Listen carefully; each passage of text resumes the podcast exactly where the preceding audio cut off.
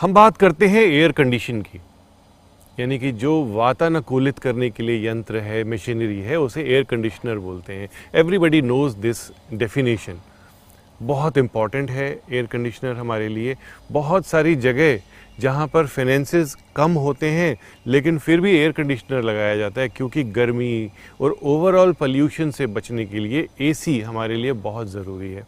किस दिशा में एसी लगाएँ, कैसे लगाएँ, मैं आपको बताने जा रहा हूँ। ये छोटे छोटे पॉइंट्स हैं जो कि आपके बेसिक वास्तु को कॉम्प्लीमेंट करते हैं।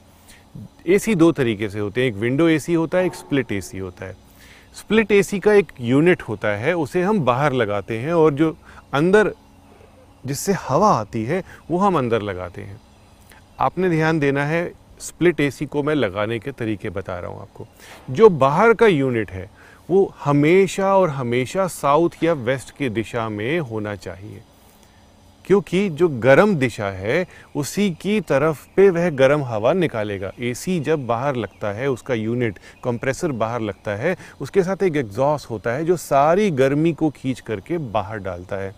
इन केस अगर नॉर्थ या नॉर्थ ईस्ट की तरफ़ यह यूनिट आपने लगाया तो ओवरऑल आपकी लाइफ प्रॉब्लमेटिक होना शुरू हो जाती है। तो बेसिक जो एसी का बाहर का यूनिट है, वो साउथ साउथ ईस्ट और साउथ वेस्ट या वेस्ट के दिशा में आप लगा सकते हैं। अब हम इंडोर की बात करते हैं। इंडोर आप ईस्ट में लगा सकते हैं या नॉर्थ में लगा सकते हैं, क्योंकि इंडोर से कूल एनर्जी अंदर आ रही है।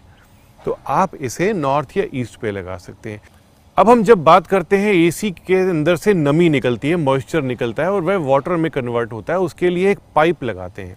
तो वह पाइप आपने कहाँ डाला हुआ है? पाइप का जो फ्लो है वो नॉर्थ नॉर्थ ईस्ट में जाना चाहिए। ऐसा करने से वाटर फ्लो नॉर्थ की तरफ़ जाने से या नॉर्थ ईस्ट की तरफ़ जाने से वास्तु अच्छी हो जाती है। इन एनी केस उसको साउथ की तरफ़ आपने नहीं लगाना है। अब हम बात करते हैं जो हमारे विंडो एसीज हैं।